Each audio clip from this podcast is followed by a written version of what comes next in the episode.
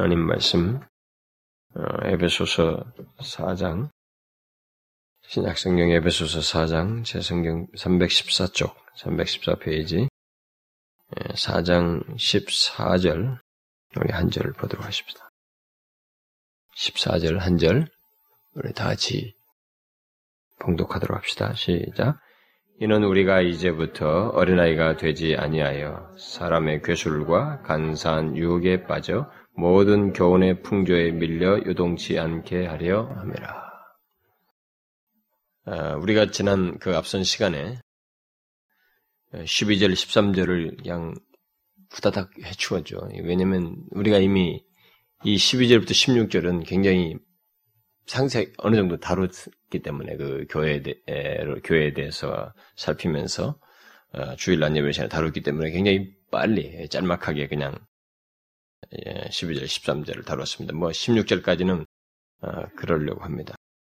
어, 내용 자체는 굉장히 중요한 내용들이 많은데 어, 좀 중복을 피하려고 일단 좀 여기는 16절까지는 또 빨리 지나가도록 하겠습니다. 그래서 여러분들 17절 이하부터는 이제 또 다른 새로운 내용들인데 굉장히 귀한 내용들이에요. 여러분 성경 어디에서도 참 찾을 수 없는 그 귀한 말씀들로 계속 또 이어서 나옵니다.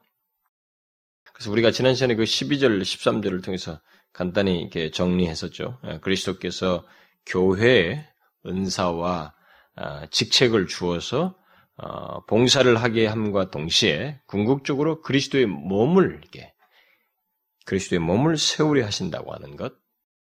그러니까 우리에게 주어진 모든 은사와 직책은 목적 자체가 개인적 용도가 없다는 거예요.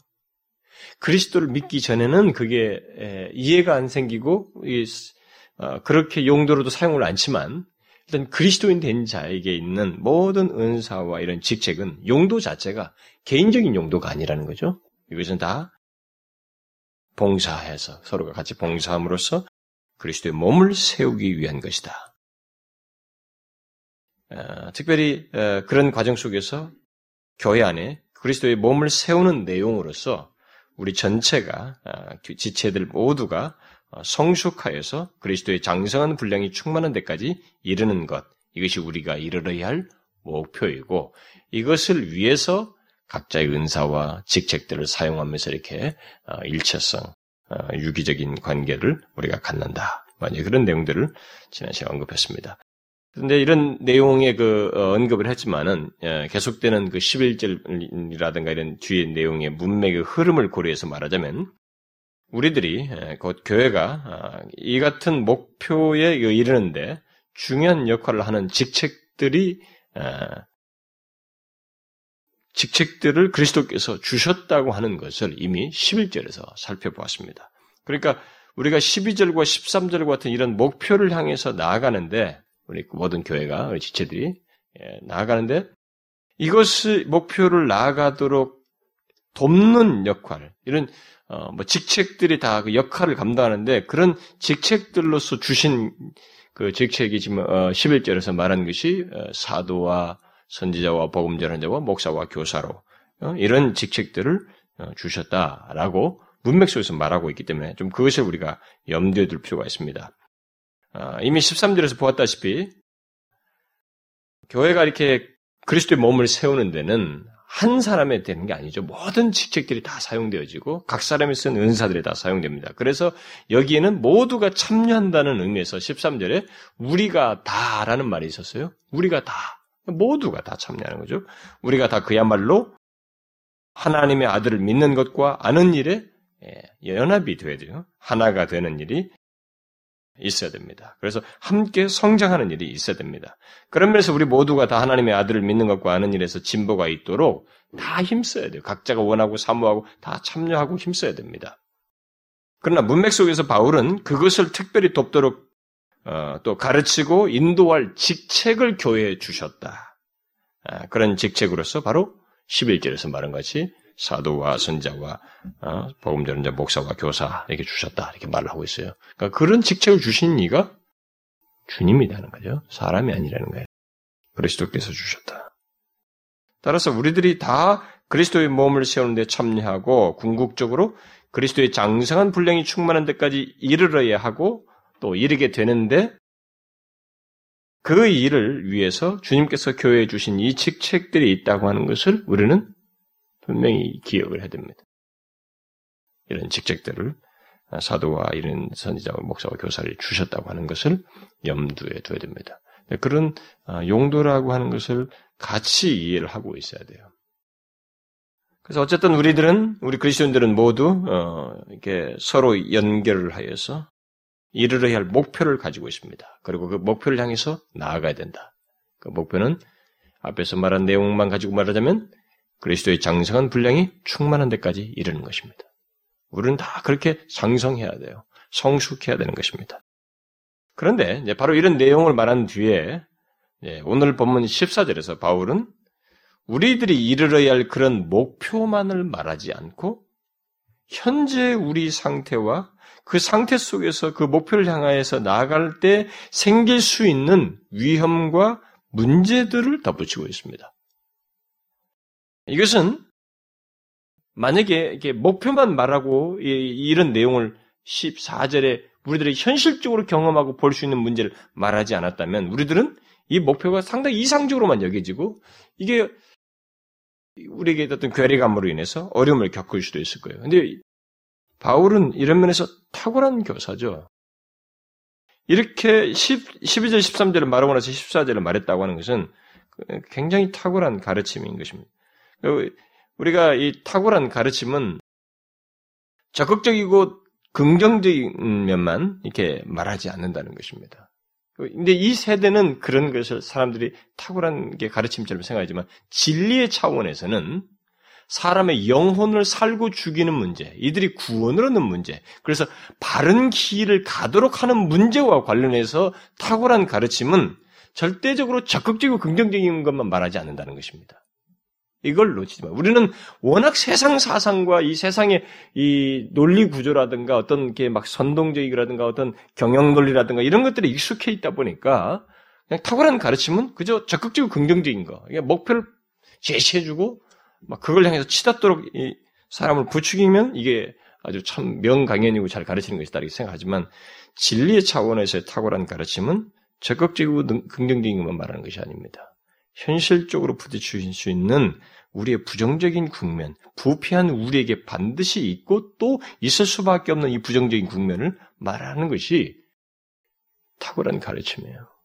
여기서 바울은 그걸 예외 없이 또다시 얘기합니다. 우리가 앞에서 이런 구조에 대해서 여러 차례 보았습니다만은 바울의 가르침 속에서 그는 여기서 목표만을 말하고 말하지 않고 현재 상태와 함께 목표를 향해 나아갈 때 생길 수 있는 그런 위험과 문제들을 말하면서 그것을 피할 수 있는 기회를 동시에 본문에서 제시해 주고 있습니다. 우리는 이런 가르침이 대단히 우리에게 있어서 이게 이게 바람직한 가르침이고 우리에게 영혼의 영혼을 살리우는 탁월한 가르침이라고 하는 그런 이해부터 가지고 있어야 됩니다. 왜 제가 이런 얘기를 하냐면은 여러분과 저는 이런 가르침을 좀 이런 식의 바울의 균형 있는 가르침을 올바르고 탁월한 가르침을 생각하지 않거든요. 오늘날 기독교 안에도 그렇습니다. 적극적이고 긍정적인 것만을 좋아해요. 그것이 있어야만이 그게 아, 이게 굉장히 감동적이고 탁월한 가르침처럼 사람들 생각해요. 그러니까 요즘 뭐, 이러면 우리가 실용주의적인 그런 예, 사고 방식이 미국에서 영향을 받고 있기 때문에 우리들은 그런 것에 굉장히 영향을 받, 아, 생각을 많이 하죠. 그래서 우리들이 이르할 목표를 말하고 할 수 있단 말이죠. 응? 진리의 세계에서는요, 하기에 어렵게 하고 방해 요소가 같이 있어요. 그래서 바울은 그걸 얘기하고 있습니다. 그렇지 않다는 것입니다. 우리의 현재 상태, 문제가 있어요. 그리고 그 목표를 향해서 나가는데 부딪힐 수 있는 문제가 있습니다. 그 상태 속에서는 그걸 알고 거기에 대비하고 그것을 거스리는 어떤 거기서 피할 수 있는 해결책이 있어야 된다는 것입니다. 그래서 바울은 오늘 어, 본문 14절에서 부정적인 면에서 어, 우리들에게 현실적으로 생각할 수 있는 문제를 말해주고 있습니다. 자, 그러면 앞에서 말한 이 목표를 향해서 가야 하는 우리들의 그 현실적인 상태와 모습이 어떤 것일까? 오늘 본문 24절은 아직 13절의 같은 그런 목표에 이르지 못했다고 하는 것을 전제하고 말하고 있습니다. 그러니까 우리들은 아직 그리스도의 장성한 분량이 충만한 데까지 이르지 않았다는 것입니다. 그렇죠? 아직 우리는 그렇지 않습니다. 그것은 우리의 모두의 목표요, 이르러야 할 상태입니다. 따라서 바울은 본문에서 우리가 아, 오늘 14절에서 그런 사실 속에서 우리가 이제부터라는 말로 시작하고 있습니다. 그러니까 우리가 이제부터 어떻게 해야 된다는 거예요. 그런 목표를 향해서. 그 말은 이제 우리들이 그 목표를 향해서 나아가야 할 상태에 있다. 특히 그 말 뒤에 그 이제부터 어? 이제부터 어린아이가 되지 아니하고 아니하여라고 이렇게 말한 것을 볼 때 여기 이제부터라는 말은 이 편지 수신자들이 그러니까 뭐 우리도 마찬가지로 당시 에베소 사람들이나 아, 어, 우리들 모두가 우리들의 현재 상태가 어린아이 같은 상태일 수 있다고 하는 것을 시사하는 것입니다. 아직은 거기까지 나아가야 되는데 우리들의 상태는 어린아이 같은 상태일 수 있다는 것을 말해주는 것입니다. 좀 이상하지요? 왜냐면은 우리가 이미 1장부터 3장까지 보았다시피 에베소 교회 성도들에게 1장부터 3장까지 말한 내용은 하나님께서 그들에게 얼마나 놀라운 구원을 줬는지에 대해서 설명했습니다. 그 구원이 얼마나 놀랍고 신비스럽고 확고한지 그런 내용들을 장황하게 얘기했어요. 바로 그 대상자들이라고 얘기를 했습니다. 그리고 바로 앞구절에서는 그들이 이르러야 할 놀라운 목표를 이렇게 쫙 그림을 그려줘서 말해줬어요. 그런데 새삼스럽게 이제부터 어린아이가 되지 아니하여 이렇게 말을 하고 있습니다. 이제부터 어린아이가 되지 말자 이렇게 말하고 있어요. 좀 이상한단 말이죠. 이렇게 보면 그런 내용 속에서 생각해 보면 그러나 우리가 생각할 것이 있습니다. 우리는 모두 예수를 믿는 우리들은 우리들 모두는 영적인 면에서 장성한 사람으로 시작하지 않는다는 것입니다. 아무리 이 세상에서 나, 나 연령이 많아도 우리들의 모든 시작은 어린아이, 새로운 출생에 의해서 어린아이로부터 시작한다는 거예요. 바로 그것을 여기서 시사, 전제하고 있는 것입니다. 결국 우리들은 모두 영적으로 어린아이의 모습과 상태를 한동안은 다 갖는다는 것입니다. 모든 그리스도인은 이 영적인 면에서 어린아이의 시기를 다 갖습니다. 그걸 갖지 않는 사람은 없어요. 왜냐하면 새로운 출생 위해서 새로운 출발들을 하는 거니까. 영적인 새로운 어떤 성장의 어떤 정도를 갖게 되기 때문에 다 우리는 이 어린아이의 어떤 시기와 상태를 갖게 됩니다. 바로 그런 사실 때문에 바울은 하나님의 부르심을 받은 자들에게 이 편지를 쓰면서 이제부터 어린아이가 되지 말아야 한다라고 말을 하고 있는 것입니다. 교회 안에는 어린아이 같은 사람들이 있습니다. 이 말이 실제로 뭐 우리들 우리들 중에도 지금 그런 있는 사람도 있고 그런 상태에서 조금 성장한 사람도 있을 것이고 아마 그렇습니다. 그래서 여러분이 그 알다시피 그 어, 사도 요한이 요한일서에서 사람들을 아이들아 청년들아 아비들아 이렇게 부르죠. 그 수신자들이 편지를 받는 사람들에게 뭐 육신적인 나이 들고 얘기하는 게 아니거든요. 거기 뭐 소년들을 생각하고 한 게 아니라고요. 장년들 중에서 영적인 면에서 아이들아, 청년들아 이렇게 아비들아 말을 하는 거예요. 그런 거 보게 되면 그런 상태에 가진 사람들이 있죠. 근데 현실적으로 우리가 이런 것은 여기서 말한 대로 우리 교회 안에는 어린아이 같은 사람들이 분명히 있습니다. 영적인 면에서. 우리가 어린아이라고 할 때 그 말의 뜻은 두 가지로 생각할 수가 있겠죠. 하나는 이제 그리스도인으로 태어나서 어린아이이기도 하고, 그러니까 이게 뭐 교회를 다니는 문제가 아니고 이제 출생한 거죠. 거듭나서 어떤 사람은 신앙생활 오래 하다 보니 이제 탁 거듭난 사람이 있어요. 그, 그, 그런 것도 해당되겠습니다. 어쨌든 그리스도인으로 태어나서 어린이 어, 태어났기 때문에 그걸 어린아이라고 말할 수 있고 또 다른 하나는 그리스도인이 되었지만 여전히 어린아이 같은 상태에 있어서 어린이라 어린아이다라는 말을 어, 그에게 붙여서 쓸 수도 있죠. 어쨌든 바울이 본문에서 에베소 교회 성도들에게 이제부터 어린아이가 되지 아니하여라고 말하는 것은 교회 안에 어린애 같은 모습을 가지고 마냥 그 상태에 머물러 있는 사람들이 현실적으로 있다고 하는 것을 시사하고 있습니다. 그리고 그런 실상은 오늘날에도 우리들의 현실 속에도 존재하죠. 우리가 볼 수도 있습니다. 얼마나.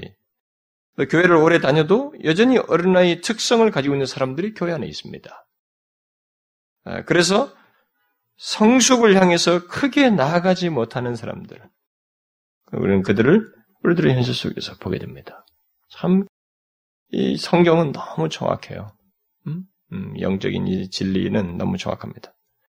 자, 그러면은, 구체적으로 그런 것을 한번 생각을 해봅시다. 어떤 모습이 어린아이인가? 어린아이 같은 모습이란 여기서 말하는 영적으로 이 어린아이는 도대체 어떤 사람들을 두고 얘기하는 것인가? 예, 그걸 알아야 지금 답을 답을 얻게 되니까 그것으로부터 피하는 길을 찾을 수 있으니까 어린아이가 어떤 아이, 음, 어떤 모습으로 어린아이라고 하는 것인가? 바울은 문맥 속에서 이 12절과 13절의 목표를 향해 나아가기 위해서 우리들의 현실적인 모습, 어린아이 같은 모습을 알아야 된다고 하는 것을 24절에서 전제해주고 있거든요. 시사하고 있거든요. 그러니까 어린아이를 이걸 알지 못하면은 결국 우리가 12절, 13절에 막 목표 알고 나는 어린아이 아니야. 그러니까 이런 거 여기 해당되는 거 하나도 없어. 이렇게 함으로써 우리가 딜레마에 빠지는 거예요. 어? 실제로 사람들이 부정적인 국면을 모름으로 인해서 신앙생활에 이렇게 균형을 깨뜨려지고 뭔가 막 앞으로 나아가는데 계속 새어나가는 구멍을 가지고 있는 것처럼 영적인 그 공백과 공허감을 갖는 사람들이 있습니다. 근데 성경은 항상 그 두 가지가 적극적이고 부정적인 측면을 두 가지 다 가지고 있어요. 유명한 그 요한복음 3장 16절 같은 것도 그게 두 가지 다 있거든요. 멸망치 않고 이게 멸망 문제를 얘기하면서 영생을 얻는 문제를 얘기했듯이 이 두 가지를 다 얘기해요. 두 가지를 같이 생각하지 않으면 안 된다는 거죠. 그러니까 이걸 우리가 알아야 되는 알아야 되는 것입니다. 이것을 알아야 더 이상 어린아이가 되지 않을 수 있다는 것을 바울이 지금 전제해서 말해주고 있습니다. 그러면 어린아이 같은 모습이 무엇인가? 먼저 바울은 본문에서 어린아이의 특성을 생각해 하는 두 개의 말을, 두 가지, 두 개의 단어를 사용하고 있습니다. 그것은 제일 끝에 번역되어 있는 밀려 요동한다 라는 말입니다. 여기서 밀리다는 말은 거친 파도라고 하는 그 단어에서 어, 유래한 말입니다. 그래서 파도에 이리저리 흔들리다. 파도에 의해서 끊임없이 이리저리 움직이다. 뭐 이런 뜻이에요. 그러니까 요동한다라는 말은 바람의 변동으로 빙빙 돌다. 뭐 이렇게 설명할 수 있습니다. 뭐 또 다른 말은 뭐 이것도 뭐 파도처럼 물결처럼 이렇게 설명하기도 하는데 아, 바람의 변동을 어쨌든 빙빙 돌다라는 이런 식으로 어, 번역할 수 있습니다. 결국 어린아이는 마치 바다의 물결처럼 파도처럼 끊임없이 요동치면서 이리저리 움직이고 밀리면 밀리는 밀리는 대로 움직이는 그런 특성을 가지고 있다고 하는 것을 시사해 주고 있습니다. 실제로 어린아이들은 그렇죠. 우리가 이제 육신적인 면에서 우리가 어린아이들을 보게 되면 어린아이들 보면 역시 안정감이 없습니다. 뭐 어디 지하철 타도 어디 가면 사부사부사부 종잡을 수가 없습니다. 이게 뭐 뭔가 혼자리 분주해요. 뭐 이를 보면은 안정감이 없어요. 우리는 지하철 타도 가만히 차분히 앉아 있잖아요. 우리는 장, 정상한 사람이니까. 얘들은 그렇지 않아요. 뭐 혼자 주변에 신경 안 써요. 뭐라 하기는. 혼자 머리저리서 분주하고 그리고 뭘 하나 하더라도 30분 이상 주의를 집중하지 못합니다. 응? 또 그리고 30분 아니라도 옆에서 무슨 일이 탁 있으면 그쪽으로 탁 뭐, 뭐 홀리는 거에 뭐 깜짝하는 게 있으면 눈이 즉각 시선을 바꿔버립니다. 오늘 예배 끝나고 한번 문사한테 시험해 보십시오. 저 정도 아이들은 뭐 한쪽에서 아무리 멋있게 뭐막 해도 옆에서 누가 탁 그러면 거기 눈탁 돌아간다. 주의 집중력이 떨어집니다. 그리고 무엇이든지 쉽게 좋아했다가 쉽게 실증을 내요. 금방 실증을 내버립니다. 또 금방 웃었다가 또 금방 울고 아, 울던 애가 또 뭐 하나 탁 하면 또 깨깨깨 또 웃고 언제 그랬느냐는 식으로 이렇게 막 편동이 심합니다. 그야말로 요동치는 거야. 어? 이래저래 말 이쪽 보여주면 이쪽에 따라서 그뿐이 아니죠. 어린아이들은 위험을 예측하지 못합니다. 아, 위험하다는 것을 알려줘도 아이들은 눈에 끌리는 대로 자기가 하고 싶은 대로 하려고 그래요. 그냥 갑니다 그쪽으로. 이게 어린아이의 특성이죠. 그러니까 자제심이 없어요. 자제심이 없습니다. 그리고 어린아이는 어떤 것을 좋아하고 싫어하는 그 판단 기준이 가지고 있지가 않습니다. 이 옳고 그름이라는 기준을 가지고 하는 게 아니라 자기 심성을 가지고 하거든. 마음에 따라서, 본성에 따라 원하는가 하고 싶은 거. 이게 어린아이의 특성이에요. 그렇죠? 아이들에게 뭐 옳고 그러면 얘기하려면 아직 멀었습니다. 문수에 때 하려면은 자 성장 이런 애들 데리고 뭐 그런 거 얘기하려면 한참 멀어서 많은 경험을 통해서 터득할 일이에요. 그렇게 됩니다. 그래서 자기가 아, 원하는 것, 좋아하는 것, 싫어하는 것, 이런 기준을 가지고 모든 것을 하려고 합니다. 그래서 자기를 좋아해 주는 사람을 되게 좋아하죠. 음? 자기 혼내는 사람은 아무리 이 사람이 다른 사람들이 성인들이 다 이 사람 굉장히 좋은 사람이라도 이 사람 어린아이만큼은 나쁜 사람이에요. 별로 이렇게 됐습니다. 아이들은 그렇게 아, 기준도 없어요. 그야말로 얼마든지 이리저리 움직이고 물결칠 수 있는 물결치듯이 움직일 수 있는 그런 특성을 가지고 있습니다. 특히 아이들은 무엇인가 새로운 것이 있으면 지금까지 관심을 쏟고 있는 것이나 지금까지 놀고 있던 것을 탁 던져버려요. 새로운 것에 관심을 갖습니다. 여러분 아이들 장난감 지금 재밌게 노는데 새로운 장난감 짜잔 꺼내봐요. 막. 이게 딱 던져버립니다. 그가 발이 달라. 새로운 것에 이렇게 쉽게 현혹돼요. 이게 어린아이 특성입니다. 정말 바닷물결 같은 모습이에요. 막 이리저리 요동치는 끊임없이 요동하면 밀리고 밀리면 밀린 대로 움직이는 그런 모습이 어린아이의 모습입니다. 그런데 바로 이런 특성이 영적인 면에서 그대로 있다는 거예요. 영적인 면에서도 이 어린아이들은 아무리 이 세상에서 정신적인 연령으로서 일반 육신적인 그 정신적인 탁월해도 영적인 세계에서만큼은 어린아이는 어린아이라는 거예요. 이런 특성은 그대로 같다는 것입니다. 세상에서 사람들의, 우리는 세상에서 그 사람들의 성숙도를 얘기할 때 흔히 나이 가지고 얘기하잖아요. 우리는. 나이가, 나이를 보면 이게 50대쯤 된다, 40대쯤 된다. 그러면 나이를 연관지어서 우리는 사람의 성숙도를 이렇게 보고 판단하고 말하는 습관이 있습니다. 그래서 어, 항상 그런 습관 때문에 신앙의 성숙도도 착각을 해요. 언제 예수를 믿었습니까? 음? 교회를 얼마 동안 다녔습니까? 이걸 자꾸 묻고 이 사람이 그 정도 다녔으면 신앙이 있을 것이다. 성숙한 사람일 것이다. 이렇게 우리들이 자꾸 착각을 합니다. 그러나 여러분 영적인 성숙도는 우리의 육신적인 연령과 별 상관이 없습니다. 그걸 알아야 돼요. 자꾸 그런 식으로 생각하면 안 됩니다. 물론 그것이 많은 부분에서 어, 연관성이 있죠. 그러나 반드시 그렇지는 않다는 것입니다. 그래서 바울이 예, 영적인 세계 속에서 이 영적인 면에서 이 성숙도를 이 인간 우리가 흔히 할 때 세상에서 나이 많은 이걸 가지고 아 저 사람이 이 세상에서 한 40대 50대니까 저분이 교회도 이렇게 오래 다니고 그랬으면 아니 또 이제 이제 예수를 이제 50대나 40대에서 뭐 예수 믿었으면 아 이 사람들이 조금만 빨리 믿어도 어느 정도만 믿어도 이 사람은 굉장히 성숙했겠지 이렇게 착각해요 우리가. 네 그렇지 않다는 것입니다. 우리가 자꾸 세상적 인간의 그 육신적인 연령 방식으로 자꾸 계산하는 거예요. 그렇지 않을 수 있습니다. 그래서 바울이 어, 디모데서에서 말을 한 것입니다. 디모데에게 편지 쓸 때 네 연수함을 없신여기지 못하게 하라고 그랬어요. 디모데를 자꾸 연수하다고 사람들이 아마 그 주변에서 그 어, 그가 목회하는 그 교회 속에 사람들이 자꾸 연수하니까 이게 나이 가지고 이 사람을 판단을 했던가 봐요. 음? 나이 가지고. 근데 바울은 엄히 말한 것입니다. 네 연수함을 가지고 없인 여기지 못하게 하라. 그러니까 왜 교회에서 너의 연수함을 가지고 너를 판단하느냐? 밖에서 지금 이 이방인들이 들어와가지고 이 사람들이 아무리 나이가 많은 사람이 들어와서도 그 사람이 이제 예수 믿기 전면 그 사람은 영적이면서 어린아이인데 그들이 세상적인 가치 기준을 가지고 나이를 가지고 너를 판단하게 하느냐 그렇게 하지 못하게 하라 이렇게 말한 것입니다. 근데 사실 이런 일이 우리들에게 굉장히 흔하죠. 어, 오늘날도 그런 게 흔합니다. 여러분 19세기 어, 유명한 그 스펄전도 소년 설교자 아니었습니까? 일찍부터 10, 대 후반부터 설교자가 된 사람 아니에요? 그러니까 이 사람이 어디 가서 집회 다닐 때마다 항상 그게 문제예요. 사람들에게 젊은 사람이 소년 설교자가 왔다니까 사람들이 한 벌 꺾고 보는 거예요, 이 사람을. 근데 이제 막 설교하고 나면 다 기가 꺾여요, 거의 다. 거기가 그랬는데. 그래도 이제 어떤 사람은 좀 한 벌 꺾고 보다가 음, 나이가 좀 지긋하신 분이 와서 아, 자네 도대체 올해 몇이냐고.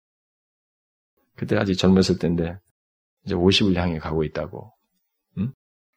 이제 20대 초반이나 됐을 텐데 50을 향해 가고 있죠. 가게는 가는데 그러니까 그런 걸왜 묻느냐는 거지요. 음? 사람은 자꾸 그거 가지고 이상하게 그런 관점에서 사람을 대하고 싶어요. 그 안에서. 제가 우리 제가 호주에서도 사회가 안 했습니까? 이 호주 같은데 이민자들은 왜 이렇게 나이 뭐 이런 거 따져가지고 사람을 규격화 보는지 모르겠어요. 하여튼 그 이것이 굉장히 심합니다. 어? 근데 뭐 아마 우리 교회도 그런 모습이 있을 거예요. 사람들을 자꾸 나이를 가지고 교회 보면 뭐 자꾸 나이 따지잖아요. 어? 나이 따져가지고 뭐 이렇게 지금 하는데 그거 그렇게 좋은 거 아니에요, 여러분.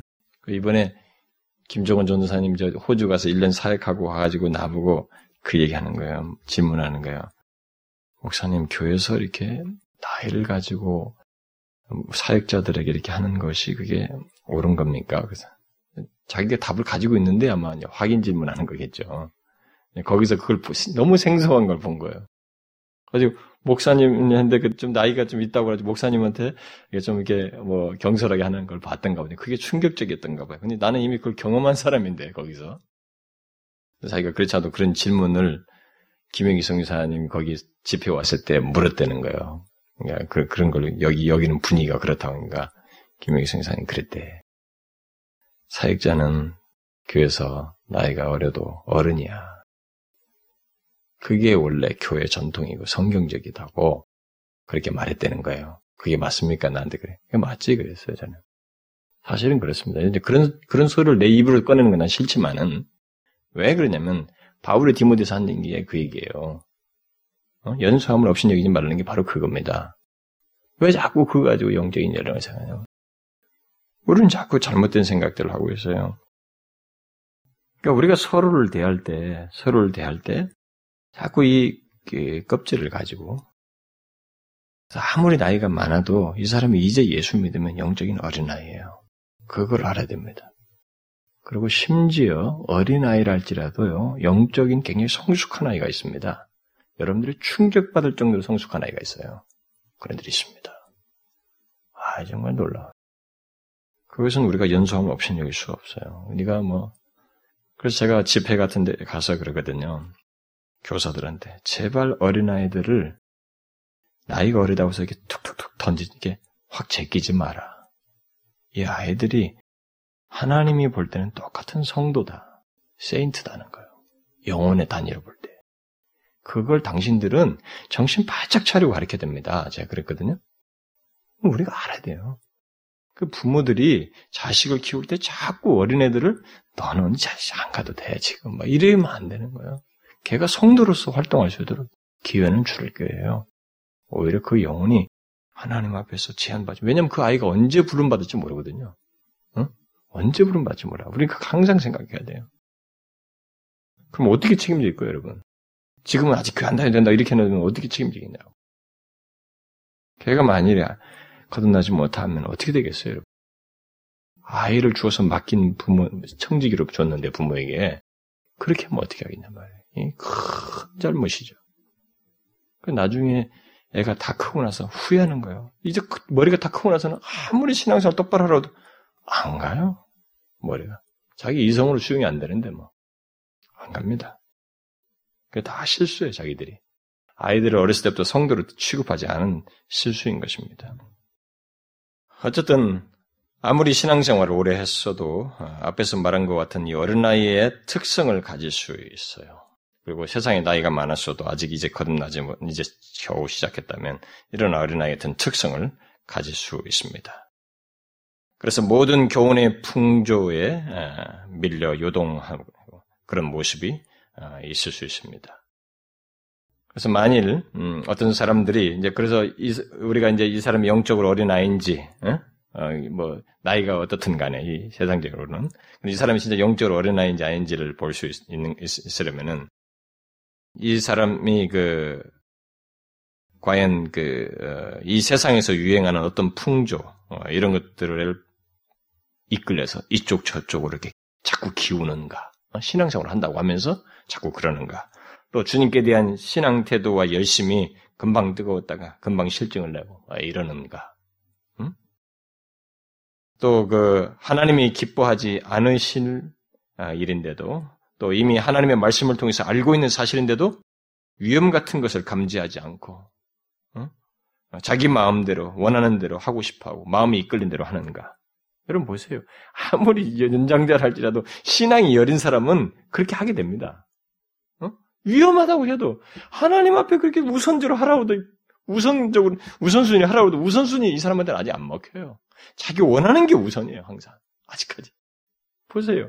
그런데 어린아이를 할지라도 신앙이 제대로 들어간 애들은 우선순위 지킵니다, 여러분. 하나님이 싫어하는 걸 알기 때문에. 그게 영적인 성숙도예요. 이 어린아이의 특성이라는 게 바로 그런 것입니다. 위험 같은 걸 감지하지 못해. 자신이 하는 행동이 하나님 앞에 진짜 신앙을 가진 사람으로서는 위험한 일이라고 하는 것을 감지하지 못해. 그냥 하고 싶은 대로 하려고 그래요. 이게 어린아이 특성인 것입니다.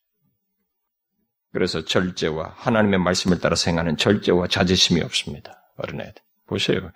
아무리 신앙적으로 생활해도 영적인 면에서 자제심이 없이 이끌려 다니고 이렇게 하는 거 보면 그게 바로 어린애 같은 상태에 있다는 것을 말해줍니다. 그래서 영적인 어린아이는 어떤 것을 판단하고 행하는 데 있어서 하나님의 진리, 곧 그의 말씀을 기준으로 어, 삼아서 움직이지 않습니다. 여러분 보세요. 아무리 나이가 연령이 많고 이렇게 해도 40대 뭐 예수를 믿었어도 이제 예수를 믿은 지 얼마 안 된 사람들은 역시 기준이 하나님의 말씀을 기준으로 하는데 잘 안 움직여져 이게. 역시 자기가 판단하고 행하는데 움직이는 것은 뭐냐면 진리가 아니라 이것이 진리냐 아니냐 이런 기준보다는 아, 내가 원한 내가 원한다. 내가 이것이 나는 이것이 좋다. 예, 내 마음이 이쪽으로 끼걸린다. 나 이것이 하고 싶다. 그것에 따라서 움직여요. 이게 영적 어린아이의 특성입니다. 특히 영적 어린아이는 무엇인가에 새로운 듯 하면 금방 그것에 주의를 기울입니다. 그에게 현재 하고 있는 것은 별로 매력이 없어요. 그래서 이 영적인 어린아이, 어린아이들은, 어? 이렇게 인내심이 부족해요. 어? 금방 질려. 아, 좀 따분하다, 이제. 금방 질리고, 새로운 것, 새로운 경험, 뭐 그런 것에 자꾸 관심이 있습니다. 저는 어떤 사람이 우리 교회 어, 떤 것들을 그저 새로움의 차원에서 보고 참여했다가 금방 실망하고 관심과 발걸음을 다른 곳으로 돌리는 것 그런 걸 제가 몇 번 봤어요.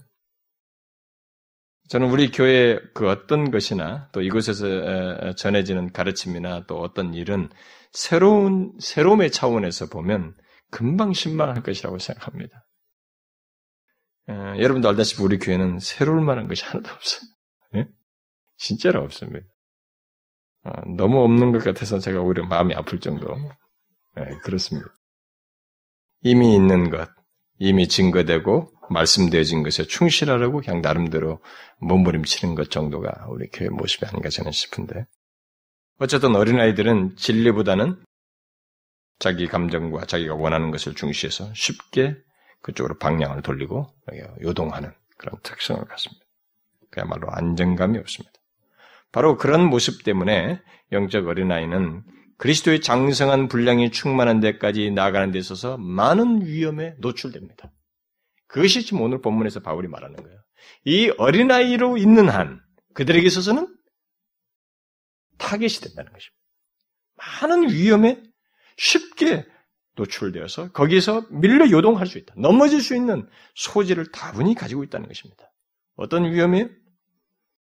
바로 마귀의 온갖 괴계와 유혹의 타겟이 된다는 것입니다. 그것이 오늘 본문에서 언급하는 내용입니다. 바울은 본문에서 영적 어린아이를 향한 마귀의 역사를 음, 마귀의 역사를 이렇게 세 가지 말로서 묘사해 주고 있습니다. 뭐예요? 첫 번째는 사람의 괴술, 그다음 간사한 유혹, 그다음 모든 교훈의 풍조 이겁니다.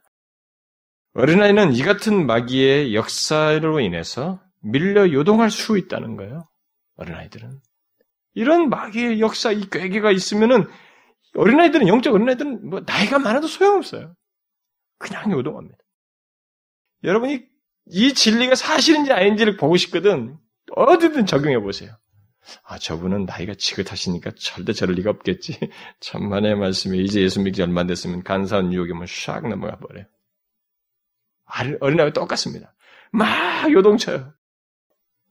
신앙생활을 청숙하는 거 절대로 이 공고로 안 되니 투기로 안 되는 거야 이것은. 거룩한 역사이기 때문에 진실로 하나님과 인격적인 교제의 관계 속에서만 되는 거예요. 이것을 얘기합니다. 그래서 이 세 가지를 마귀가 영적 어린아이들에게 놓는 일종의 덫이라고 예, 말을 하고 있습니다. 어떤 덫이에요? 구체적으로 좀 설명하자면 헬라 원문 순서대로 말하면 제일 끝에 것이 먼저 순서가 나오는데 모든 교훈의 풍조입니다. 마귀는 거짓된 가르침을 가르침의 이 전문가예요. 그래서 모든 사상과 교훈과 거짓된 가르침들을 유포해서 교회를 끝없이 대적해 왔고 그 일을 지금도 합니다. 특별히 어린아이에게, 영적인 어린아이에게 이 모든 교훈의 풍조는 아주 효력 있는 거예요. 모든 교훈의 풍조. 여기 모든 교훈의 풍조라니까 어린아이는 주의가 산만하잖아요. 그러니까 다 사방에서 오는 거예요. 예, 거기에 이들에게 접촉해 하는 것입니다. 예, 마귀의 전면적인 사역이죠, 이게. 음? 그래서 영적 어린아이들은 일반적으로 귀가 얇잖아요, 여러분. 뭐, 우리가 성, 말세에는 그게 하나의 전체적인 보편적인 하나의 증거라고도 했는데, 영적 어린아이들은 거짓된, 거짓된 가르침이나 이 세상의 온갖 거짓된 사상에 쉽게 냅니다. 근데 이상하게 영적으로 어린아이 사람들은 진리로 좀 곧장 들어오면 되는데 진리 조금 알았다 싶으면 또 이쪽 사상에도 속기속기해요 자꾸. 그러니까 유사한 가르침에 귀를 자꾸 열어요. 여기도 아직까지 이게 안정이 없습니다. 그들은 진리를 어, 분별해서 쉽게 뿌리치지 못해요. 왜냐하면 이렇게 어, 거짓된 가르침이 있어도 그걸 잘 분별을 하지 못하고 어, 뿌리치지 못합니다. 어린아이가 옳고 그런 걸잘 분별하지 못하듯이 꼭 그렇습니다. 그래서 그 사람들은 미안하지만은 믿음의 이런 부분에서 분별력 있는 사람들을 도움을 입고 그래서 여기 지금 목사와 선, 교사와 사도와 이런 사람들 세웠다고 교회 주셨다고 하거든요. 거기 도움을 입어야 되는 거예요. 그게 사실은 그런 사람들의 도움을 입어서 된다는 것이니까. 그래서 그들은 어린아이들은 이 마귀의 괴계, 이 마귀에 의해서 있게 되는 이 거짓된 가르침을 어, 잘 분별하지 못하고 쉽게 받아들임으로써 그야말로 요동친다. 밀레 요동치는. 그래서 이 영적 어린아이들에게서 보는 한 모습은 뭐냐면, 뭐 신앙 지식이 있는데 이게 뒤섞여 있어요. 조금 이게 선명하면 좋겠는데, 근데 너무 어리니까 사람들은 그래. 아직 이 사람이 영적으로 어리니까, 그냥 괜히 너무 선명하게 말하면 이 사람이 힘들 것 같으니까, 그냥 아, 뒤섞여서도 그냥, 아, 처음에는 다 그렇습니다. 하면서 그냥 무마해야 된다고 생각을 해요. 그러나 그 사람에게 양해가 되는 한에 있어서 진리만큼은 명확해야 돼요. 응? 모든 교훈의 풍조에 의해서 이 사람이 시달리고 있고 그것을 뒤섞여 있는 것을, 아, 이것은 어리니까. 이렇게 갈 문제가 아니라는 거예요. 바울은 이제부터 이 어린아이에 되지 말아야 된다는 거예요. 어린아이로서의 그런 것에 요동쳐서 뒤섞여 있는 신앙 지식에 있지 않도록 해야 된다는 거예요. 우리들은 그렇게 하고 있습니다. 그러지 말아나고. 그래서 무엇인가 새로운 가르침, 그 새로운 것, 뜻한 것, 최근에 유행하는 책과 어, 최근에 유행하는 설교, 뭐 이런 것들을 듣고 읽고 그 입장을 무조건 수용합니다. 어린아이들은. 그 영적 어린아이들은 이 책들도 조금 좀 소개를 받아야 돼요. 아무거나 읽을 게 아니에요, 자기들이. 뭐 기독교라고 이름 아래 있으면 무조건 선택할 게 아니에요. 심지어 제가 볼때뭐 신학생들하고도 제가 특강하면서 보면은 목, 목사라는 신학생 후보생들도 책 분별할 줄 몰라요. 어? 검증된 책을 못 봐. 그냥 유행하니까 사람들이 많이 읽으니까 여러분, 지금까지 교회 역사는요, 사람들이 많이 읽은 책 중에는 상당히 해악스러운 책도 있었습니다. 베스트셀링 책 중에, 기독교 안에서 발견된 베스트셀링 중에는 아주 해악스러운 책도 있었어요. 그러니까 무조건 많이 팔렸다고 해서 그것이 검증됐다고 생각하면 안 되는 겁니다. 어린, 어, 영적 어린아들이 바로 그게 치명적이에요. 분별하는 능력이 없는데 막 섭취한다는, 막 섞, 어버리고 새로운 듯한 것에 무조건 현혹되려고 한다. 그래서 뭐 분위기든 뭐든 간에 사상이든 새로우면은 빨리 수용해, 어, 접하려고 하고 거기에 관심을 갖고 적응하는 이런 단점을 가지고 있다는 것입니다. 요즘 박옥수 씨라고 하는 사람이 어, 박옥수 목사라고 합니다만 박옥수 씨가 그 크게 활동을 하고 뭐 잠실 경기장에서 막 주로 막 큰 대형 집회를 하고 막 그래서 요즘 그, 그 그룹이 굉장히 커졌습니다. 막 건물도 여러분 여기 고속도로 경부선 고속도로 빠져나가도 막 옆에 막 큰 건물이 있어요. 그것도 거기 다 소속인데 이 사람 굉장히 어, 지금 막 센세이션을 마치 일으키는 것처럼 대 그룹들이 가 사람들이 가네. 거기 누가 가는 줄 압니까? 다 기독교인들이 가요. 근데 주로 누가 가는 줄 아십니까? 다 영적 어린아이들이 가는 거예요. 영적 어린아이들이 거기 가가지고 무엇인가 새로운 것이 있는 듯하게 자기가 교회 속에서 충족하지 못하고 지금까지 도 확신이란 부분이 없었겠는데 이 확신이라는 거 그것이 저기서 확신으로 보여져요. 몇 가지 가르침 말해서 단계 속에 쉽게 포용 수용해버려요. 바로 요동해버립니다. 한 일간지에 계속 광고에 나오는데 이 광고 중에 간증하는 뭐몇 사람인데 그중에 간증이 제일 아랫사랑의 간증이 한 목사의 간증이 있어요. 그 목사 이 박옥수 씨의 설교를 듣고 아, 이한 목사가 거듭났다는 간증이 나와 있어요. 그 목사도 영적 어린아이였던 거예요. 바로 그것을 스스로 증명한 것입니다. 응? 여러분, 근데 그 거기다 보니까 뭐 어디 졸업에는 총회 신학교로 졸업했다. 여러분, 우리나라에 총회 신학교가 수십 개인 줄 모르시죠? 총회 신학교라는 이름 아래. 그 총회 신학교라는 이름 아래 수십 개예요, 그 이름이. 그 단어를 총회라고 하는 단어를 다 써가지고 쓰는데 수십 개입니다. 그 중에는 3개월, 6개월 만에 목사 안 수준 데도 있어요. 몇, 몇 개 교회로 자기들이 교단을 하나 만들어가지고. 그러니까 이 평신도들은 분별할 능력이 없어요. 그러니까 영적 어린아이들은 바로 이런 속임에서 이 모든 풍조에 말이에요. 모든 사상의 풍조, 이런 것에 대해서 교훈의 풍조에 그냥 노출되어 있어요. 아무, 그러니까 결국 이런 목사도, 목사 됐다는 사람도 어린아이 수준이었던 거예요. 자기가 무슨 목사라는 직책을 받았을, 그 어떤 어디선가 받아서 됐는지 모르지만, 일단 그것에 넘어서 거기서 뭐 어떻게 됐다고 했다는 것은 벌써 이단적 사상에 여기서 자기가 새로운 것을 알게 됐다고 하는 것은 스스로 어린아이였다고 하는 것을 말해주는 것입니다. 어쨌든 저는 사람들이 어느 교회에 많이 몰리고 한쪽으로 갑자기 몰리고 그것으로 대거 이동하는 이런 이동 현상은 특별히 그, 이동하는 그런 이유 중에 하나는 그곳에 진리가 있기 때문에 또 진실로 자신을 그리스도께로 인도하기 때문일 수도 있지만 있지만은 그것이 아니라 무엇인가 거기에 새로운 것이 있다고 하는 이 의식이 많은 사람들을 끌고 있지 않는가 싶어요. 오늘날 유행성과 이 새로움이라는 것. 그런데 여러분 마귀가 항상 이 새로움의 요소를 가지고 다투이셨습니다. 여러분 잘 보세요. 이단들이든 조셉 스미스에 의해서는 몰몬교든 여호와증이든 이들이 다 예언 계시받았다면서 시작할 때 창립했을 때 다 새로움의 요소를 가지고 외쳤습니다. 그때 다 거기 산을 넘어갔어요. 문선명이도 그랬고 박태선 씨도 그렇고 우리나라 이단도 다 그랬습니다. 다 계시받은 무슨 새로운 것을 꺼냈을 때 사람 다 넘어갔어요. 누가 다 넘어가느냐? 어린아이들이 넘어가는 거예요. 예외 없이. 저는 요즘 매스컴에서 어, 우리나라 공영방송 이런 데서 무슨 뭐 뭘 하다가 어느 교회가 긍정적으로 분당이 있는 어느 교회가 긍정적으로 묘사가 됐대. 뭐 영동에 저쪽 강남 쪽에 어느 교회가 긍정적으로 다른 교회는 확 지탄을 하도 많이 받는데 그긴 또 괜찮은 교회로 클로즈업 됐다. 그러니까 그러고 나니까 어떤 현상이 생긴 줄 아십니까? 사람들이 막 모인다는 거예요. 어디서 모이는 교인들이. 어? 분당에는 그 교회는 사람들이 굉장히 늘어났대요. 그 웨스컴 뜨고 나서. 저는 그게 교회가 무엇인지는 모르는 거예요. 사람들이. 그 이동하는 사람들이. 그게 보나마나 어린 신자들이 그래요. 영적 어린 아이라고. 그 예수 안 믿는 사람들이 그걸로 갔을 리가 없어요, 별로. 영적인 어린 아이들이라는 거죠. 교회가 무엇인지를 알지 못하고. 그리고 한 가지 주의할 것은 여러분 매스컴이 보는 좋은 교회라고 하는 시각은 통계적이고 윤리적이에요. 세상 가치의 윤리와 유사한 관점이에요. 영적인 것 이런 거 하나도 볼 줄 몰라요. 그게 다 마귀의 수작이에요. 그러면서 긍정적으로 보여진 것은 긍정적으로 볼 수 있어요. 있는데 그들이 보는 한계가 그렇다는 겁니다. 세상의 가치관이라는 거죠. 이런 부분에서 영적 어린아이들만 타겟이 되는 거예요. 타겟이 되는 거죠. 새로운 교훈의 풍조에 쉽게 받아들여지고 움직일 수 있는 소지가 어린아이들에게는 어쨌든지 많다는 것입니다.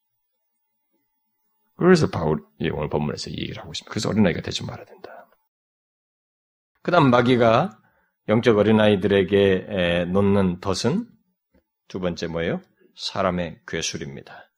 이 괴술이라는 말은 성경에서 오직 이곳에서만 사용되는 특이한 단어입니다. 제가 지난번 이 본문 강의할 때 언급한 바 있습니다만 이것은 주사위라 주사위 놀이를 아, 시사하는 말입니다. 그러니까 여러분 주사위를 가지고 사람의 눈을 속이는 거 보셨죠? 네? 뭐 외국에서는 주사위 갖고 다른 식으로도 막 속이지만 우리나라도 보면 이 무슨 컵 속에다 뭘 이렇게 돌리기도 할뭐 그런 것도 하잖아요. 어쨌든 이 주사위 가지고 속이는 거 아무리 눈으로 따라가도 딱 집으면 없어요. 정말로 잘 속입니다. 바로 그런 거예요. 응? 그래서 이 말에 이 말을 의역하면 노름, 속임수, 그러니까 주사위, 노름, 속임수 이렇게 번역하고 있어요. 결국 마귀가 그렇게 한다는 겁니다. 마귀는 1세기 당시에도 1세기 당시에도 보면은 거짓 교사들의 이 괴술, 속임수로 그리스도인들에게 다가왔어요. 가지고 교회 많이 휘저었습니다. 여러분 각 교회마다 문제들 거짓 대한 얘기가 다 나오죠. 거짓 교사들 내용이 거의 다 나옵니다. 모든 서신에 바울이. 이게 계속 문제가 됐어요. 그 거짓 교사들이 이 마귀가 결국 거짓 교사를 통해서 누구를 타겟을 합니까? 제일 먼저 누가 제일 쉽게 동요가 되면 어린아이들이에요. 영적 어린아이들. 이 사람들은 거짓 교사의 말을 듣고 탁 요동쳐요. 아닌 게 아니에요. 여기 밀려 요동치는 겁니다. 그 말 듣고 와 그렇구나 그런가? 이 사람들이 맞는 것 같더니 그 말 듣고 나서 교회를 그 시각에서 보기 시작해요. 그러니까 저것도 틀린 것 같고 저것도 틀린 것 같고 모든 것이 엇갈려요. 여기서 팍 넘어갈 사람과 살아날 사람들이 구분 이렇게 도움을 입는 이런 일이 생겨요. 심한 사람들 그대로 넘어가 버려요. 여러분 이단 넘어간 사람들이 교회를 조금 다녔던 사람들이 많이 넘어가는 게 바로 그거예요. 1세기부터 거짓 교사들이 그랬습니다. 그 그들이 그 시각을 딱 바라보니까 교회는 문제투성이 되는 거예요. 아, 뭔가 잘못됐다. 기존 교회는 편중되어 있다. 이렇게 된 거예요. 그 교회를 판단하고 가르친 자들을 도전하는 형제들을 비방하는 뭐 이런 일들이 그들에게서 있게 됩니다. 오늘날도 이런 사람의 괴술에 빠지는 사람들이 적지 않죠. 여러분들이 알다시피 이단에 빠지는 사람들이 다 사단이 배후에서 역사합니다. 근데 그 등장하는 사람들은 사람의 괴술이에요. 어? 속임수입니다. 거짓된 속임수의 사람들이 다 넘어가는 것입니다. 영적 어린아이는 그렇게 사람의 괴술에 쉽게 흔들리고 요동하는 그런 위험 요소를 가지고 있어요. 그리고 마지막으로 영적 어린아이에게 마귀가 놓는 덫은 간사한 유혹입니다. 마귀는 여러분 이전에 하와를 유혹할 때 이 간사한 유혹의 진수를 보여줬습니다. 음? 마귀는 정말로 간계하고 간사합니다. 어떻게 간사해요? 상대를 위하는 것처럼 다가옵니다. 이게 어린아이에게 마귀가 이런 간사한 유혹을 했을 때 넘어진다는 거예요. 쉽게 요동한다는 거죠. 왜냐하면 자신을 위하는 것처럼 그것도 성경을 사용해서 내가 알고 있는 성경 지식을 다 사용해가지고 그때도 마귀가 그랬잖아요. 성경 하나님의 말씀을 살짝 바꾼 거 아닙니까? 그래서 이 간사한 유혹은 마귀는 마치 우리가 좋아하는 것, 원하는 것을 마음껏 하도록 하나님의 진리를 왜곡시켜서 또 하나님의 말씀을 변형시켜서 적용하도록 부추깁니다. 예, 간계하게. 그런데 마귀의 이 같은 간사한 유혹은 영적으로 어린 상태인 사람들에게 굉장한 매력이에요.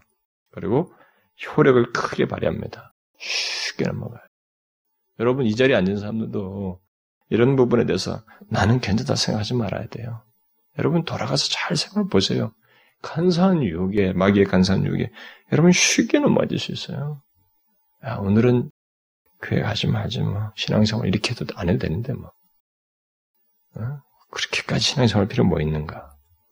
어, 하나님이 버린다고 했어? 옛날에는 그런 사람 안 있었나? 저런 사람 다 구원 못 받았나? 왜 그쪽으로 이 모든 것이 착착착착 합리화되고 체계화됩니까? 영적으로 어린 아이들은 그래요. 그러나 성숙한 사람은 건드릴 수 없는 영역이에요. 이미 그런 과정을 다 지냈을 뿐만 아니라 선명해요. 하나님이 기뻐하시는 것은 생각과 판단이 선명하고 행동에서 조금 어려움이 있을지라도 결국은 가는 거예요. 하나님 뜻을 좇는 것이라고.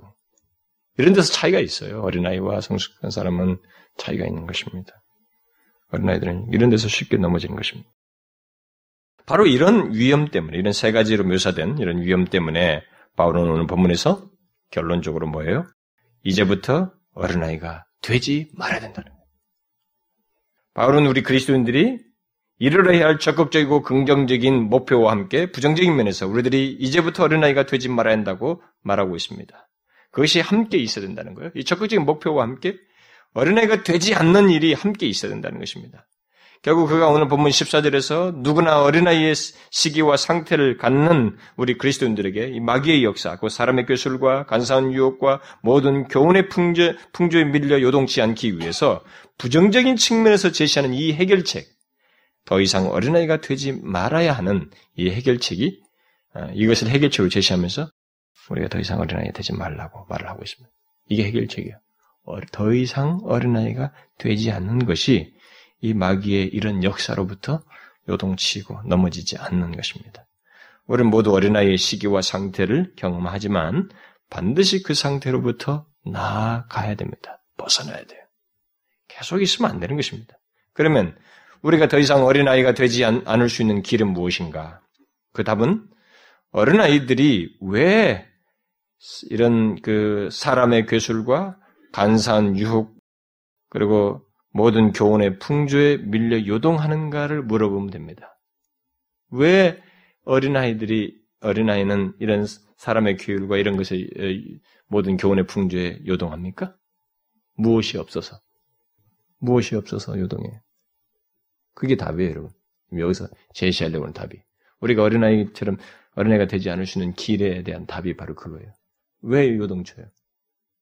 왜 사람의 괴술에 넘어지고 간사한 유혹에 모든 교훈의 풍조에 밀려서 요동합니까? 어린아이가? 뭐가 없어서? 장성한 자와 어린아이 비교해 보세요. 뭐가 없는 거예요? 지식이 없는 거죠. 지식이. 지식의 차이죠, 여러분. 장성한 사람은 성장하면서 경험 속에서 배우는 이 지식들이 있습니다. 이런 괴율에 대체했고 그, 그런 걸 파악했던 경험이 있어요. 그런 지식이 있는 것입니다. 그 모든 것에 대해서. 그러나 이 어린아이는 이 장성한 사람들에게 있는 그런 지식이 아직 없습니다. 아직 없어요. 그래서 어린아이가 되지 않는다는 것은 무지함에서 벗어난다는 것이요. 지식에 있어서 성장한다는 것입니다. 그러니까 거짓된 교훈과 사람의 교율을 분별할 수 있는 지식, 그 진리의 기준을 아는 것이 있어야 된다는 거예요. 특히 앞에서 말한 앞절에서 말한 그런 기준으로서 하나님의 아들을 믿는 것과 아는 것에서 깊이를 더해가야 된다는 것입니다. 네? 이런 지식이 더해가야 된다는 거예요. 결국 우리들이 마귀의 쉬운 놀잇감이 되지 않으려면 곧 어린아이가 되지 않으려면 지식에서 이런 성장이 있어야 된다는 거죠. 그것을 위해서 우리는 배우기를 싫어하고 인내하지 못하는 어린아이의 근성부터 버려야 돼요. 여러분 어린아이들은 뭡니까? 뭐 하나 시키려고 그러면 뭐 하나 피아노 레슨 한번 시키나 뭐 수학 한번 가르치려고 빨리 숙제하라 그러면 하려고 아 좋아요 막 이런 사람 있어요? 억지로 한다고. 그것도 엄마가 챙기고 막 훈련을 시키고 계속 하니까 이 코스도 다 끝나지. 네가 스스로 한번 이거 다 해봐라. 문수한테 한번 시켜보세요, 여러분. 어? 여러분 집에 가가지고 너 지금부터 국어 이거 이책 한 권 다 스스로 한번 좀 띄워봐라. 스스로 할까요? 못합니다. 어린아이는 훈련을 싫어요. 배우는 걸 싫어합니다. 부모의 보살핌이 없이는 하던 공부나 훈련도 끝내지를 못해요. 그래서 주님께서 오늘 본문의 이 문맥 속에서 11절에서 교회의 사도와 선지자와 복음 전환자와 목사와 교사를 주셨다라고 말하는 거예요. 그들을 통해서 이런 직책들을 주어서 그들을 통해서 하나님의 아들을 믿는 것과 아는 일에 더욱 힘쓰고 모든 교훈을 판단하고 분별하게 하는 하나님의 말씀을 힘써 알고자 해야 된다는 거예요. 이런 지식을 알, 근데 신령한 지식은요, 역시 많이 알게 되면 그리고 꼭 시간에 의해서 지배되잖아요. 3년짜리와 5년짜리 그 개념으로 따질 수 없어요. 이 영적인 지식은 시간 개념에 꼭 지배받지는 않습니다. 제가 개인적인 경험을 한번 볼까요? 교회에서? 저는요, 모든 자기가 주어지는 기회, 은혜, 방편들에 충실한 사람들. 우리, 우리 교회 같으면 1년에 뭐 있어요? 아, 한 주에. 주일날, 오전, 오후, 응? 수요일날, 금요일날, 뭐 이런 번 있죠. 또 구역까지 있고 막 그런 다음에는 많은 기회가 있잖아요.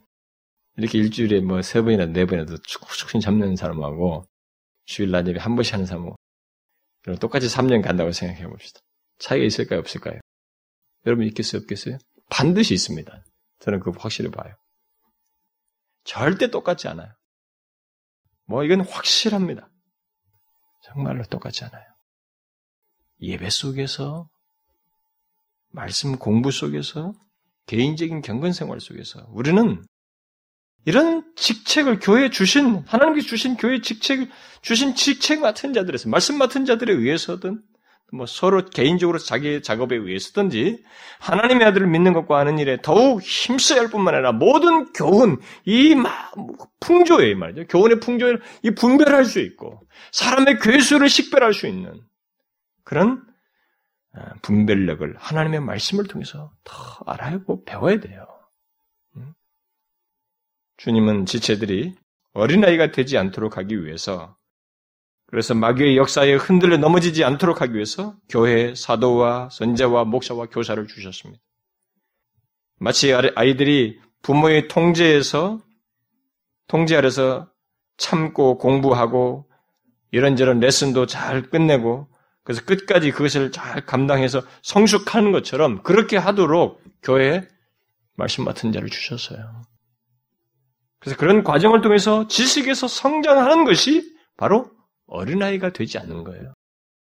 근데 반드시 어린아이가 되지 말아야 됩니다. 어린아이로 되면은 반드시 사단의 타깃이 돼요.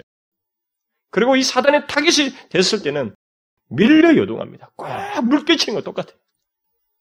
아무리 나이 많아도 똑같습니다. 요동치 어린아이는 예외 없어요. 요동칩니다. 그러다가 어떤 사람들은 거의 넘어가요. 완전히. 바울이 여기서 말한 걸 명심하십시오, 여러분. 우리가 그리스도의 장성한 분량이 충분한 데까지 나아가기 위해서 이 적극적인 목표와 함께 그 나아가기 위해서는 우리의 현실적으로 이 어린아이로부터 벗어나야 돼요. 어린아이 같은 근성에서 벗어나야 되고 어린아이 같은 상태로부터 벗어나야 됩니다. 이것을 위해서 반드시 지식이 있어야 돼요. 하나님을 아는 지식. 그분의 말씀을 아는 그것을 통해서 분별하고 사람의 괴수를 이렇게 볼 줄 알아야 돼요. 네? 지난번에 저는 어떤 사람이 이단인지 아닌지를 좀 분별해 달라고 어, 와서 제가 같이 있는 데서 좀 얘기했습니다. 저도 조금 머뭇거려졌지만은 그것이 그 사람에게 중대한 문제가 끼기 때문에 제가 했습니다. 계속 질문했어요. 근데 좀처럼 저도 발견할 수가 없었어요. 좀처럼.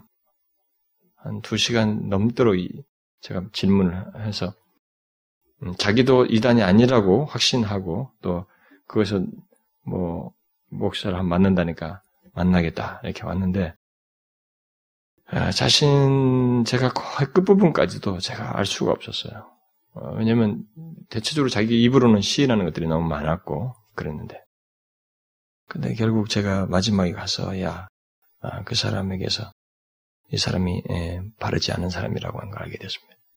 어떤 짤막한 기관에서 조그마한 그 뭘 배운 것을 가지고 자기가 거의 말씀을 가르치는 자로 이렇게 활동을 했는데 그 사람에게서 그야말로 그 이 진리를 자기 임의로 사용하는 어, 특별히 그리스도에 대한 진리에서 결함을 가지고 있는 것을 발견했습니다. 그리고 지금도 어, 기존 교회를 다 부정합니다. 어, 오직 자기의 가르침 속에서 자기가 참된 가르침을 가르치고 있다는 확신을 가지고 가르치고 있어요. 여러분, 마귀는요. 근데 거기에 넘어간 사람들은 다 진짜 어린 사람들이었어요. 진짜로. 그러니까 뭔가 사모하면서 찾기도 하고 막 그랬어요. 뭔가 자기가 아, 좀 제대로 예수 믿고 싶다. 뭐 이렇게 하면서 찾으러 갔는데 글로 가가지고 털썩 걸린 거예요. 근데 아무리 빠져나오라도 틀리다고 말해도 절대로 안 나오는 확신하고 있어요, 자기가. 아, 어떻게 그럴 수 있을까요? 기존 교단도 아니고 뭐그 단체도 아닌데. 이런 면에서 바울은 아주 우리에게 정확하게 말을 해주는 거예요. 답을 가르쳐 주는 것입니다. 교회 안에 왜 이런 직책과 은사를 주었느냐? 그게 뭐 우리는 그냥 자연스러운 모임 속에서 있다고 생각하지만 천만은 이게 다 교회를 세우는 것이다는 거예요. 교회를 세우기 위해서 서로가 함께 그렇게 해서 그리스도의 장성한 분량에까지 나가도록 하기 위해서 하는 것이다. 그러므로 분명하게 이제부터 이제부터는 어린아이가 되지 말아야 된다. 장성해야 된다. 진리 안에서. 응? 장성해. 특별히 그리스도의 교회 안에서 지체로서 장성해야 된다. 이것을 위해서 여러분 하나님 아들을 아는 것과 믿는 것에 여러분 깊이가 더해야 돼요. 더 갈망하셔야 됩니다. 그리고 하나님의 진리를 아는 것을 이것을 생생한 진리로 알고자 하는 것을 여러분들이 더 하셔야 됩니다. 지식적으로만이 아니고 여러분들의 영혼이 그걸 깊이 수용하는 산 지식으로 여러분들이 더 아셔야 돼요. 알기를 구해야 됩니다. 근데 읽는 것보다 더 생생하게 감동 있게 전달할 수 있는 장소 어디예요? 예배예요, 예배. 말씀 선포되는 것은 읽는 것보다도 더 강력한 역할을 해요. 지금까지 교역사 속으로 그랬습니다. 여러분, 3천 명이 어떻게 해결해? 근데 3천 명 책 읽다가 다 회개했어요? 말씀이 선포될 때 했잖아요. 이게 하나님이 쓰시는 보편적인 더 강력한 수단이에요. 하나님의 지식이 이 진리가 더 생생하게 새겨지는 것이 놀랍게 성경책을 읽을 때가 아니고 이것도 되는데 이것보다 더 강력한 방편은 놀라울 정도로 예배였어요. 말씀 선포 속에서 있었습니다. 그러므로 말씀 선포되는 것을 여러분들이 잘 아셔야 됩니다. 근데 요즘 우리 한국 교회는 말씀 선포를 통해서 진리를 깨닫는 게 아니라 다 성경 공부 방식으로 학교식으로 바뀌고 있고 설교는 뭐 어떤 식으로 하냐? 20분 만에 빨리 끝내버리는 거예요. 간증 몇 개 하고 복 받는 얘기요. 그건 잘못된 것입니다. 옛날에 그렇지 않았어요. 바울은 이거 모든 에베소의 성도들에게 깨끗하게 강론했습니다. 강론 속에서 우리가 하나님 말씀을 풍성하게 배워야 됩니다. 절대로 어린애가 되지 말아야 됩니다. 여러분들은 자라나셔야 돼요. 어린애로 있으면 여러분 타겟이 됩니다. 이 타겟은 위험해요. 요동칩니다. 예외 없어요. 특별히 주님이 오시기 전일수록 더 심해져요. 여러분조차도 분별하기 어려워요. 목사들도 분별하죠. 오늘날 같은 경우는 목사들도 분별 못합니다. 왜냐하면 목사들도 너무 다양하기 때문에 정말로 다양해요. 저하고 같이 졸업했던 사람들 중에 이단으로 간 목사도 있어요. 믿기지 않습니다. 이럴 수도 있다는 거예요. 이럴 수도 있다는 것을 알고 여러분과 저는 정말로 이 바울이 말한 대로 이제부터 우리는 어린아이가 되지 말아야 돼. 자라나야 돼.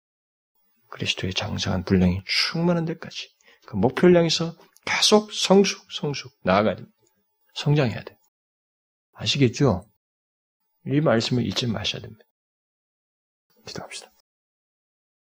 하나님 아버지, 우리를 그냥 방치하지 아니하시고 현재 우리 상태를 진단해보고 어, 혹시라도 자라나는 것을 깊이 하고 게으르러서 어린애 같은 모습으로 머물러 있는지를 이렇게 진단하고 살펴서 그리스도의 장성한 분량이 충만한 데까지 나아갈 수 있도록 자극을 주시고 도전해 주신 것을 감사합니다.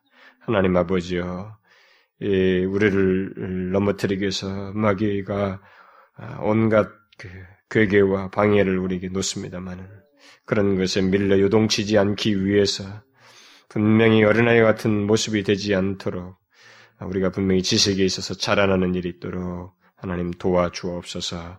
하나님을 아는 지식에 서 자라날 뿐만 아니라 주의 말씀을 아는 지식에서도 자라가는 저희들이 되게 해 주옵소서. 그래서 사람의 괴수를 분별하고 그것에 요동치지 않는 저희들 되게 해 주옵소서. 여기 모인 사랑하는 지체들을 하나님 이 세대가 폐역하여서 또 사단이 크게 왕성하게 역사하는 세대여서 우리가 쉽게 그 타겟이 되고 노출되어 있습니다만 거기서 이 진리로 무장하여서 넘어지지 아니하고 주님 앞에 가기까지 오히려 믿음이 성장할 뿐만 아니라 주님을 기쁘시게 하는데 기꺼이 우리 자신들이 사용되는 일이 있게 주옵소서. 예수 그리스도의 이름으로 기도하옵나이다. 아멘.